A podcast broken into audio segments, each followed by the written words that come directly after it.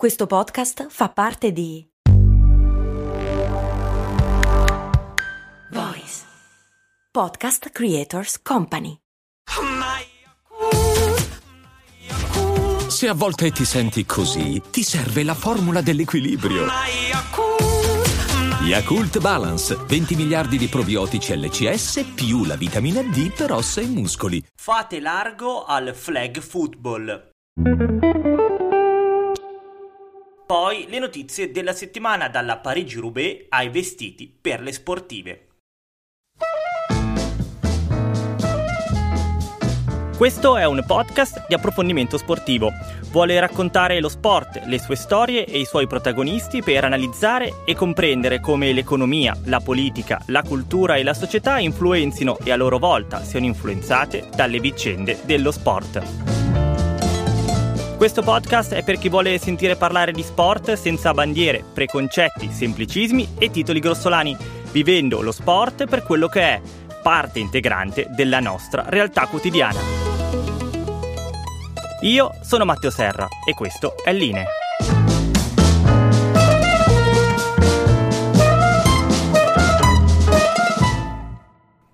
Buongiorno amiche e amici di Line, ben ritrovati all'ascolto del primo podcast di approfondimento sportivo italiano.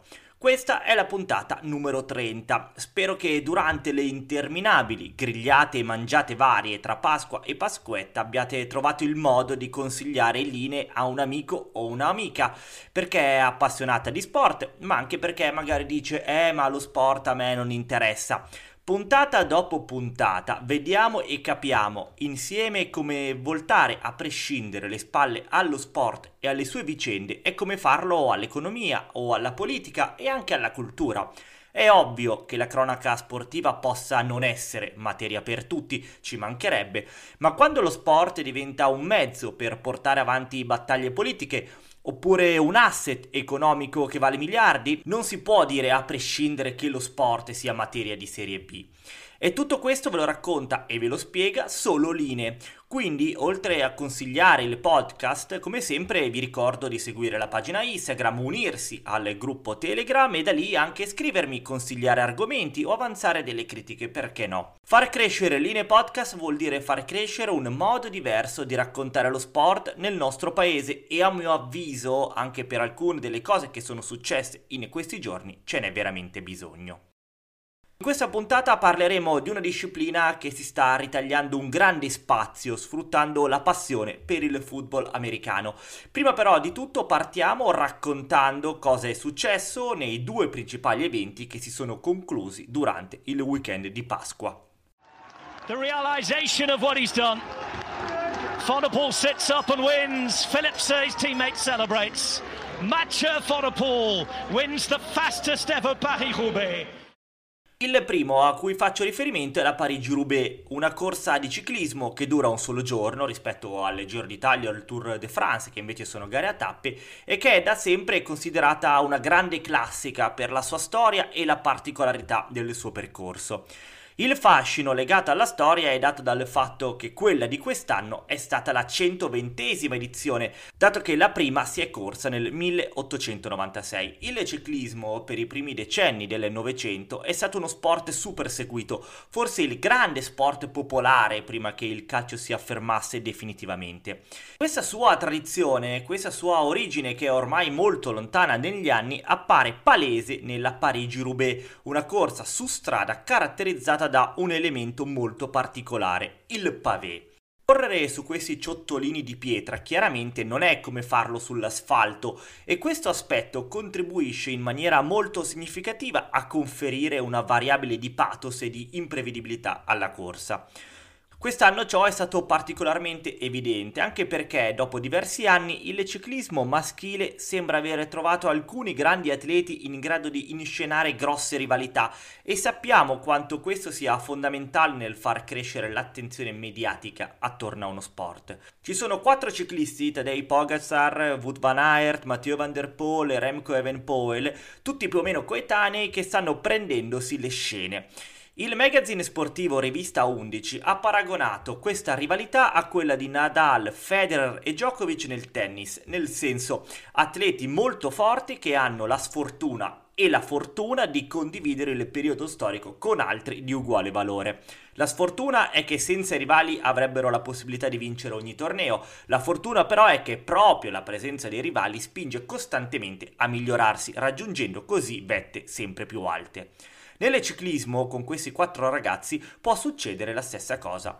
La Parigi-Roubaix di quest'anno è stata vinta dall'olandese Van der Poel, 28enne, fortissimo anche nelle ciclocross. Il suo principale rivale, Van Aert, 28enne belga, è arrivato invece terzo, ma dopo aver bucato una gomma proprio a causa del pavé. Fino a quel momento invece la gara era stato un testa a testa. Il primo degli italiani invece è stato Filippo Ganna che è arrivato sesto. In ogni caso quello che è importante sottolineare è quanto la fortuna di uno sport e la sua popolarità sia sì data dalla capacità di raccontarsi e di presentarsi come cool per il pubblico, ma l'elemento senza cui crolla tutto sono sempre i grandi sportivi. This Masters was not four days in the Georgia sun, but even Mother Nature smiling on John Rahm this Sunday. The Spaniard, now a two time major champion and forever welcome on the grounds at Augusta National as you watch the final putt fall. It was a final round 69 for Rombo. Plenty as he tracked down Brooks Kepka and never looked back. John Rahm becomes just the fifth golfer in the last 50 years with four wins on the PGA Tour by the end of April. L'altro grande evento sportivo di questi giorni è stata l'Augusta Master di golf. Anche questo è un torneo molto antico e fin dalla sua prima edizione nel 1934 si gioca nell'Augusta National Golf Club in Georgia. Ora lo so, il golf non è uno sport che accende i cuori e regala grandi spunti di interesse se non per chi è appassionato a questa disciplina, ma l'edizione di quest'anno aveva un valore particolare perché nel golf professionistico è in corso una vera e propria guerra civile. Da una parte c'è il PGA Tour, l'associazione che organizza e controlla il golf negli Stati Uniti e in cui sono iscritti i migliori giocatori del mondo. Dall'altro lato c'è quello che si chiama Live Tour, un'associazione parallela fondata da PIF, il fondo di investimento statale dell'Arabia Saudita. Il Live Tour ha deciso di dichiarare guerra al PGA iniziando a offrire cifre da capogiro ai giocatori per partecipare ai loro tornei. Il PGA allora ha iniziato a escludere dai propri di tornei tutti coloro che invece hanno detto sì al Live Tour, dando quindi ufficialmente il via a una vera e propria guerra che ha già portato le due controparti nel tribunale e che sta di fatto spaccando in due il golf tra chi sta dalla parte della tradizione, anche se con diversi aspetti nebulosi, del PGA Tour quindi, e chi invece sceglie i soldi del Live Tour. È inutile nasconderlo, l'Arabia Saudita sbarca nel golf con chiari fini di sport washing, sperando così di aprirsi una nuova fascia di pubblico e quindi guadagnare nuove posizioni in termini strategici e di accordi economici. Soprattutto negli Stati Uniti il pubblico del golf è fatto di uomini tendenzialmente molto ricchi e tendenzialmente bianchi, persone quindi con importanti interessi commerciali ai quali l'Arabia Saudita guarda con interesse. In questa disputa è entrato anche l'ex presidente degli Stati Uniti Donald Trump, che per anni ha offerto i suoi terreni al PGA Tour per organizzare i tornei, ma dopo l'assalto dei suoi sostenitori a Capitol City è stato bannato dal torneo. Trump allora per repic ha iniziato a parlare bene del Live Tour. Ecco, se Trump dice una cosa, i suoi fan gli vanno dietro e quindi se parla bene dell'Arabia Saudita, molti fanno lo stesso e quindi ecco, in sintesi, un esempio di sport washing applicato. La Gasta Master è il primo major di 4 della stagione e quindi questa era la prima volta che i tennisti del PGA Tour e del Live Tour gareggiavano insieme. Per la cronaca ha vinto Jon Ram, che fa parte del PGA Tour. Non è detto che questa guerra interna faccia bene al golf, perché al di là dei master nei vari tornei mancheranno sempre giocatori di una o dell'altra parte, ma alla base di questo stesso conflitto però non c'è lo sport, ma la politica e l'economia. Quindi il golf, per rimanere in ambito bellico, è solo il campo di battaglia. Parliamo ora di atlete e dei loro vestiti per fare sport. Partiamo dalla notizia. La nazionale femminile di calcio della Nuova Zelanda ha comunicato che, in accordo con il suo sponsor tecnico, la Nike, nel suo completo ufficiale per la prima volta nella sua storia non ci saranno i pantaloncini bianchi. La motivazione non è stilistica, ma vuole andare incontro all'ansia legata al ciclo mestruale e all'essere vestite di bianco che alcune calciatrici hanno espresso. Secondo quanto sostengono le giocatrici neozelandesi, alcune di loro non vivono bene il binomio mestruazioni e pantaloncini bianchi e quindi hanno chiesto e ottenuto di non indossare quel colore durante le partite che vengono viste da milioni di spettatori in tutto il mondo come saranno i prossimi mondiali. La Nuova Zelanda è il primo paese che comunica così apertamente il motivo della sparizione dei pantaloncini bianchi. Altre nazionali, sempre marchiate Nike, come per esempio l'Inghilterra, avevano tempo fa deciso ugualmente di abbandonarli, senza però dare motivazioni specifiche. Questa scelta permetterà alle giocatrici di concentrarsi sul calcio senza doversi preoccupare di altro e questo dimostra rispetto e considerazione per la salute delle calciatrici, ha sottolineato l'attaccante Anna Wilkinson della Nuova Zelanda.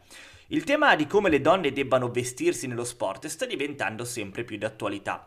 Prima della Nuova Zelanda anche Wimbledon aveva permesso alle sue tenniste per la prima volta di indossare pantaloncini scuri, mettendo quindi da parte il suo tradizionale bianco e lo stesso era successo anche nella nazionale femminile di rugby dell'Irlanda. In ogni caso, dato che le richieste arrivano dalle stesse atlete, mi sembra giusto, anzi doveroso, accoglierle.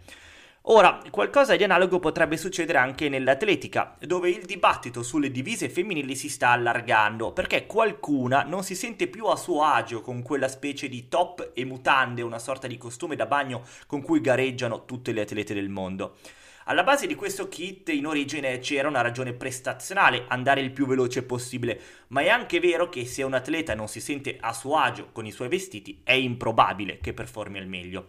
Esempi anche questi di come la cultura e le idee di una società poi hanno sempre un riscontro nello sport.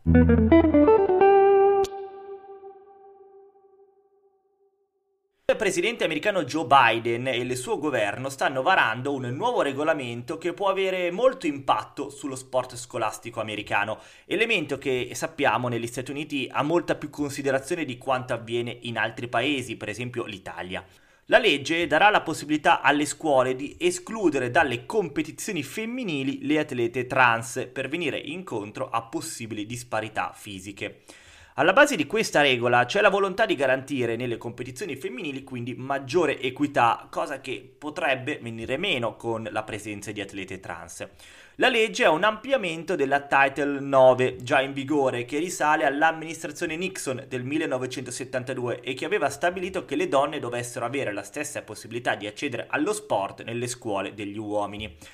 Ora Biden e la sua amministrazione hanno introdotto nel testo anche il tema delle atlete trans. Le reazioni sono state diverse, c'è chi dice che questo rischia di aumentare le discriminazioni e chi invece ci vede un primo passo importante per le scuole per iniziare a rapportarsi con le atlete trans e creare un quadro di riferimento adatto. Un tema anche questo sempre più d'attualità che parte dallo sport infantile e arriva a quello professionistico. Ora, mentre il mondo si interroga su argomenti del genere e su come lo sport debba rapportarsi alle nuove forme di società, da noi in Italia invece quando si parla di sport si parla ancora di razzismo, soprattutto nel calcio. È successo per esempio dopo Juventus Inter di Coppa Italia con protagonista Lukaku, ma accade praticamente ogni domenica in moltissimi stadi di tutto il paese. Luigi Garlando sulla Gazzetta dello Sport ha scritto che il nostro calcio è finito alla periferia povera del continente europeo per qualità di gioco e di comportamenti. E questo purtroppo è molto vero. Anche se adesso abbiamo tre squadre ai quarti di Champions League, più di ogni altro paese, finché succederanno certe cose all'estero continuerà a passare l'immagine di un calcio e quindi di un paese razzista. E davanti a questo non c'è risultato sportivo che tenga ma fino adesso le risposte sono state con le solite dichiarazioni vuote, il solito giochino a dire eh ma allora gli altri... Nella scorsa puntata abbiamo parlato di idee per il futuro del calcio, eccone allora un'altra, agire con gesti forti e chiari contro il razzismo, senza paura che qualcuno possa rimanerci male.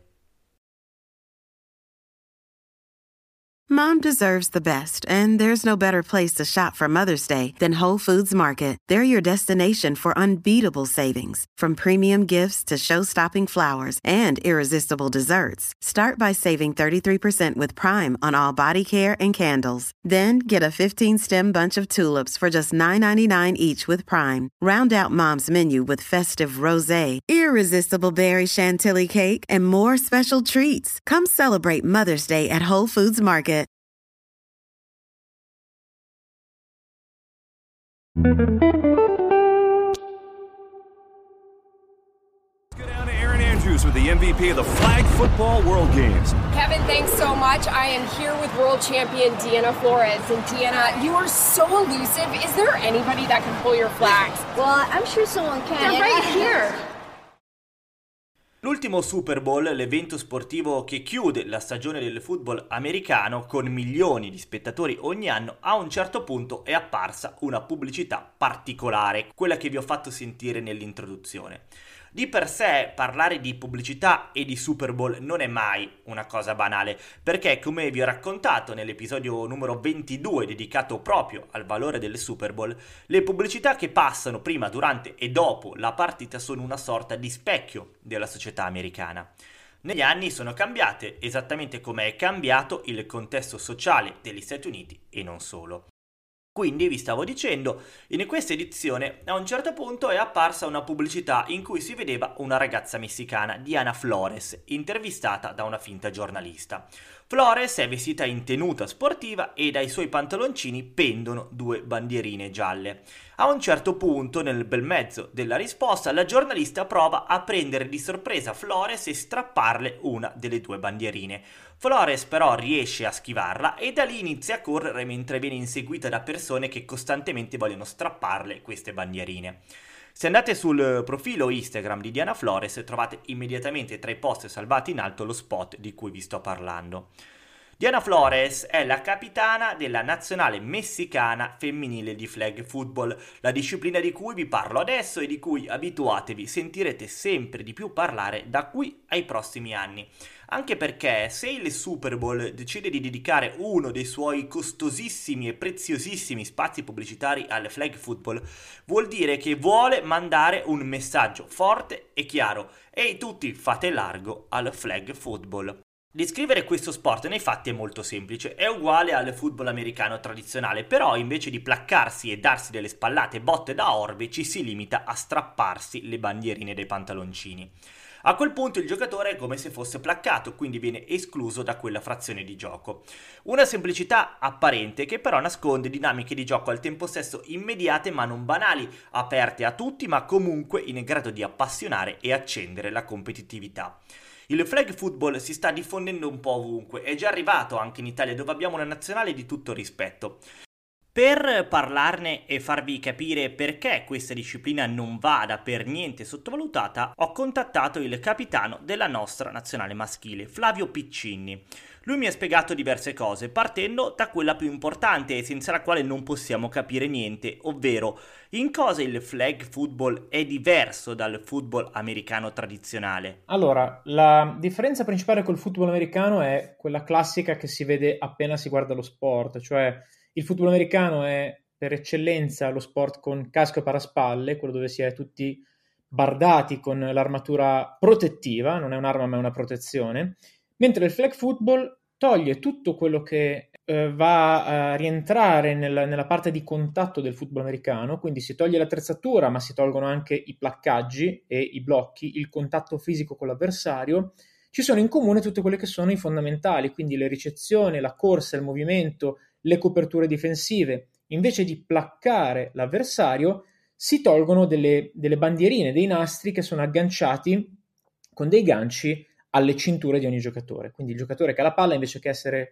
eh, placcato, viene, eh, in italiano l'abbiamo tradotto come deflaggato, cioè gli viene tolta la flag e si ferma lì il gioco. Per il resto le dinamiche sono praticamente uguali. Si gioca prevalentemente in Europa 5 contro 5, ma esistono anche leghe a 7 contro 7, 8 contro 8, ci sono infinite versioni. Però quella internazionale per eccellenza, anche quella dei tornei europei, mondiali, World Games, è il 5 contro 5. Il fatto che il contatto e quindi l'elemento forza fisica sia assente attribuisce immediatamente al flag football dinamiche di gioco totalmente differenti.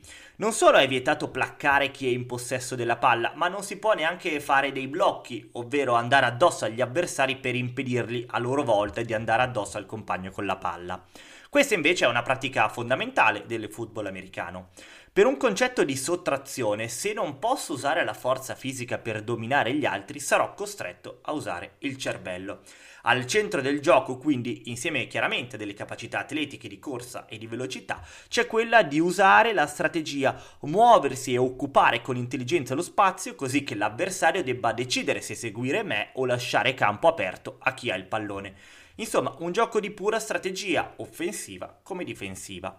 Qui si lavora di strategia, quindi non potendo colpire l'avversario, quello che viene fatto è cercare di portarlo via facendosi marcare. Quindi si creano schemi di attacco dove si cercano di creare degli incroci favorevoli con cui l'attacco possa battere la difesa. Ma nel momento in cui un giocatore sta correndo con la palla in mano, i difensori sono agevolati dal fatto che gli altri attaccanti non possono continuare a muoversi. Quindi se un mio compagno di squadra riceve la palla e comincia a correre, io mi devo fermare sul posto perché altrimenti crea un'interferenza, cioè non posso fare scudo o protezione al mio compagno di squadra.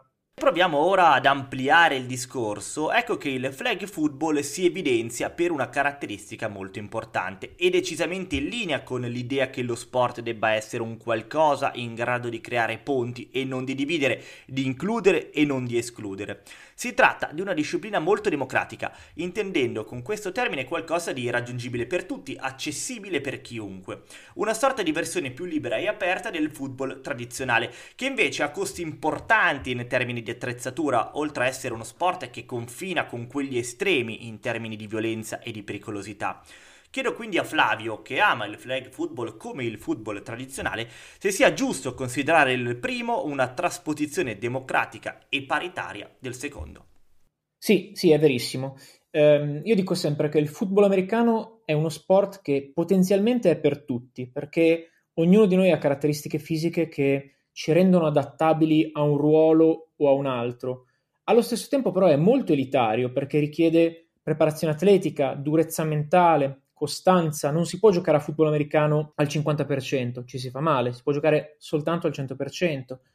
Il flag football invece permette a un sacco di persone in più di potersi approcciare al gioco e di poterlo fare sia a livello ricreazionale, senza discriminazioni di età, di genere, di fisico, perché non c'è il contatto, quindi si può giocare anche adulti contro bambini, ragazze contro ragazzi. È bello proprio per questo, però permette allo stesso tempo di poter giocare anche ad altissimo livello, tant'è che ci sono anche giocatori ex NFL che stanno giocando a flag football.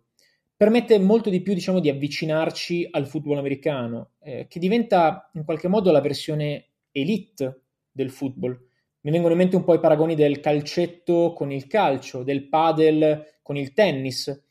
Non sono versioni depotenziate, sono versioni alternative che semplificano uno sport, lo rendono accessibile a tutti ma comunque non impediscono di giocare alla versione diciamo più completa dell'altro sport o comunque a quella dove c'è più intensità e allo stesso tempo sia per il calcio a 5 che per il padel che per il flag football esistono leghe professionistiche. Il fatto che ci siano delle leghe professionistiche di per sé sarebbe sufficiente eh, per capire che questa disciplina non è roba da bambini ma ha una sua struttura importante e definitiva. Ma ancora di più di questo aspetto, se vogliamo, ciò che fa emergere il flag football nel contesto internazionale è la grande crescita che sta avendo negli Stati Uniti. Secondo uno studio realizzato da Sport and Fitness Industry Association, una realtà che si occupa della diffusione del mercato dello sport, negli ultimi tre anni il numero di bambini americani che giocano a flag football è cresciuto del 38%, superando la quota assoluta di un milione e mezzo di praticanti, un numero che a sua volta supera di circa 100.000 unità quello di coloro che invece giocano a football tradizionale con contatto. Alla base di questo c'è sicuramente la maggiore semplicità del gioco, ma anche importanti aspetti di salute. Da ormai diversi anni il football americano ha iniziato a fare i conti con una malattia nota come CTE, l'encefalopatia traumatica cronica, una patologia che può portare, semplificando molto, a non essere più in grado di muoversi liberamente. Dopo anni di studi, soltanto nel 2016 la NFL ha ammesso che il palesarsi di questa malattia è strettamente collegato con tantissimi colpi e impatti che subiscono i giocatori di football americano e per questo negli anni ha cercato di apportare delle modifiche al regolamento. Un elemento, questo, che sicuramente ha inciso nella volontà di trovare delle alternative. Dunque, la diffusione del flag football eh, negli Stati Uniti sta avvenendo, credo, per più motivi. Dal punto di vista della Lega, anche perché negli Stati Uniti sta crescendo negli ultimi anni la consapevolezza del fatto che il football americano, essendo uno sport di contatto, comporta comunque nella sua natura dei rischi. Però è molto legato alla cultura americana e ci sono tanti giovani, tanti ragazzi che vedono nel football lo sport da poter giocare. Questo dilemma di ragazzi che vogliono giocare, di genitori che sono sempre più in apprensione, ha portato un, eh, anche un po' questa consapevolezza in più sul fatto che può portare dei rischi. Ora, mentre da un lato le tecnologie legate alle protezioni stanno salendo, quindi ci sono sempre caschi più avanzati, regole che cambiano, sta aumentando anche la consapevolezza che si può giocare a football anche senza il contatto. E quindi sia l'NFL che football in generale stanno avendo un aumento di crescita proprio del flag football perché da un lato è un po' un'apriporta per farsi appassionare al football americano, permette allo stesso tempo a più persone di poterlo praticare e potersi innamorare di questo sport che in passato forse era un po' elitario nel senso negativo. E invece in questo modo ragazzi possono giocare, ragazze possono giocare e questo permette a tante persone in più di appassionarsi al football e di proiettare le proprie emozioni nell'NFL. Sono tutte persone in più che da un lato praticano il gioco, quindi compreranno più materiale, merchandising, ma poi guarderanno anche di più il football. Se gioco a flag football, il football mi piace, tenderò a guardare il miglior football che esiste al mondo, quindi la NFL. NFL non è stupida, ha capito questa cosa e invece di provare a combatterla ha deciso di prenderla sotto la propria ala. E qui allora torniamo al punto di partenza, ovvero lo spot andato in onda durante il Super Bowl con Diana Flores. La federazione americana si è resa conto che il flag football sta crescendo molto, ha realizzato che potenzialmente poteva diventare una sorta di competizione e allora ha detto anticipiamo il tutto e iniziamo a sfruttarla a nostro vantaggio. Questo può rappresentare un grosso vantaggio competitivo in termini di mercato e di diffusione futura. Vi parlo sempre di come ogni sport e ogni federazione debba in questo momento storico trovare il modo di garantirsi un futuro. Il football americano è super seguito negli Stati Uniti, ma pochissimo nel resto del mondo. Il flag football rappresenta allora un'occasione non solo per il mercato interno, ma anche per quello estero, data la sua maggiore immediatezza, appunto, di cui parlavamo prima. È verissimo, NFL fa benissimo ad essere la prima, diciamo, federazione in ordine di impegno a spingere insieme a IFAF, che in realtà è la Federazione Internazionale di Football Americano, per la visibilità e l'importanza del flag football, perché il flag football non è uno sport che fine a se stesso, ci sono tanti ragazzi che partono dal flag e poi cominciano a giocare a football americano. E il poter permettere a più persone possibili al mondo di giocarci con costi molto più bassi, perché 5 contro 5 sono campi più piccoli, meno persone da coinvolgere, meno attrezzatura, più facile perché i tempi di una partita sono più brevi, ci sono tutti gli elementi che rendono questo sport vincente anche per il football americano e NFL questa cosa l'ha capita e in maniera intelligente sta spingendo perché entri nelle Olimpiadi di Los Angeles 2028. In attesa di riuscire a strappare un passo olimpico, intanto il flag football è presente nei World Games, ovvero le Olimpiadi per tutte le discipline non olimpiche. Nell'ultima edizione, che si è disputata nel luglio del 2022 in Alabama, c'era anche la nostra nazionale di flag football, che è arrivata seconda. Con Flavio, quindi, che è il capitano della nostra selezione, passiamo ora a parlare del contesto italiano. A differenza di quanto si possa pensare, siamo all'avanguardia a livello europeo. Abbiamo squadre di primissimo livello, sia maschili sia femminili, sia soprattutto miste, l'aspetto forse più innovativo di questo sport che riesce ad abbattere ogni barriera di genere. In Italia si gioca sia a football americano che a flag football, che in particolar modo è molto in crescita negli ultimi mesi. Ci sono tre campionati senior, sono due campionati maschili, quindi la, la Serie A maschile, la Serie A femminile e la seconda divisione, che è un campionato misto, a riprova del fatto di quanto questo sport permetta di essere eh, inclusivo per sua natura, per le sue meccaniche. E poi ci sono tornei che sono internazionali, i classici bowl, cioè dei weekend di, eh, di gioco dove si può andare in Europa a giocare o su iscrizione o su qualificazione. Eh, e poi ci sono anche eh, diversi tornei in Italia per quanto riguarda le giovanili, l'Under 17, l'Under 15, eh, l'Under 13, si gioca fino all'Under 12, all'Under 10 credo adesso, con, con partite diciamo amichevoli, è mm, molto molto in crescita e, ed è molto interessante perché si può giocare tutto l'anno, perché una partita dura 40 minuti ed è estremamente estremamente rapido. Squadre sono sparse un po' ovunque nel nostro paese. Le migliori a livello maschile sono quelle di Arona, di Roma e di Trieste, mentre nel femminile vi cito Parma e Catania. Vista però la fase ancora primordiale di questo sport in Italia, concentriamoci sulla nazionale. Come vi dicevo, Flavio Piccini ne è il capitano. È il membro fisso della squadra dal 2019 e quindi anche uno dei veterani.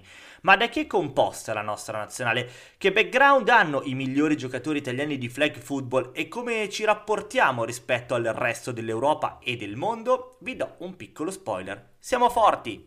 La nazionale è formata da tanti giocatori che hanno esperienza e che arrivano dal mondo del football americano. Io, ad esempio, ho iniziato a giocare a flag football perché volevo de- delle gare che potessero farmi migliorare a football americano, perché i due sport hanno, diciamo, dei riscontri molto positivi l'uno per l'altro. E quindi la nazionale in effetti è formata prevalentemente da giocatori che arrivano dal football americano, ma quasi tutti giochiamo anche a flag football in maniera regolare. Dal punto di vista, diciamo, europeo, in questo momento siamo, siamo la squadra più alta nel ranking, nel senso che nel 2020 siamo arrivati quarti ai mondiali, siamo stati la prima squadra europea. Lo scorso anno ai World Games siamo arrivati in finale contro gli Stati Uniti. Quindi dal punto di vista, diciamo, attuale siamo la squadra forse più in forma a livello europeo. Oltre a noi, per dovere di cronaca, le altre nazionali migliori sono quelle della Danimarca, dell'Austria e della Germania, tutti paesi che comunque hanno una solida cultura e passione per il football americano.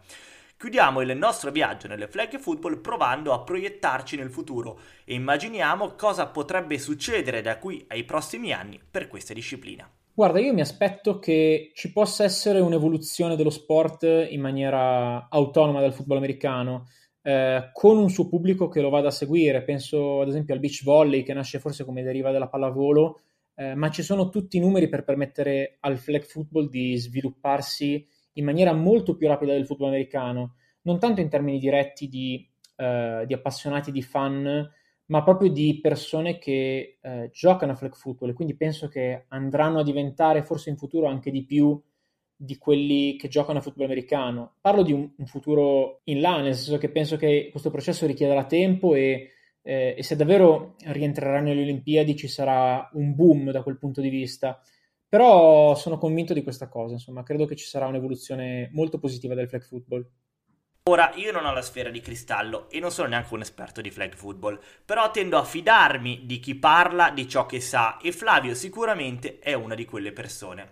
Poi continuo a pensare a quello spot del Super Bowl è come se durante la finale di Champions di calcio facessero uno spot per invogliare la gente a giocare a calcetto o se durante la finale di Wimbledon ci facessero vedere i migliori giocatori di padel. Una sorta di messaggio subliminale, un leggete tra le righe del tipo ecco a voi il futuro.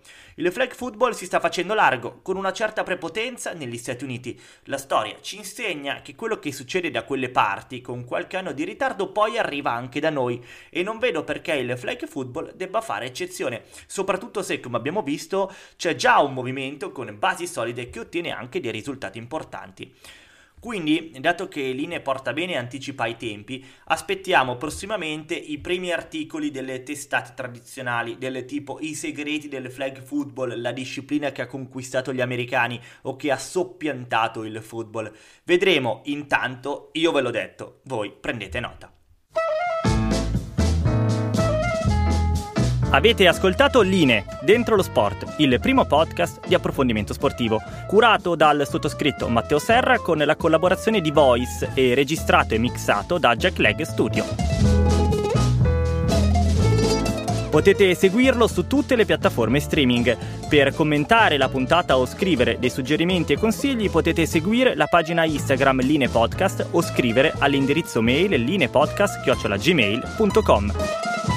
Con questo è tutto, vi saluto e vi do appuntamento alla prossima settimana.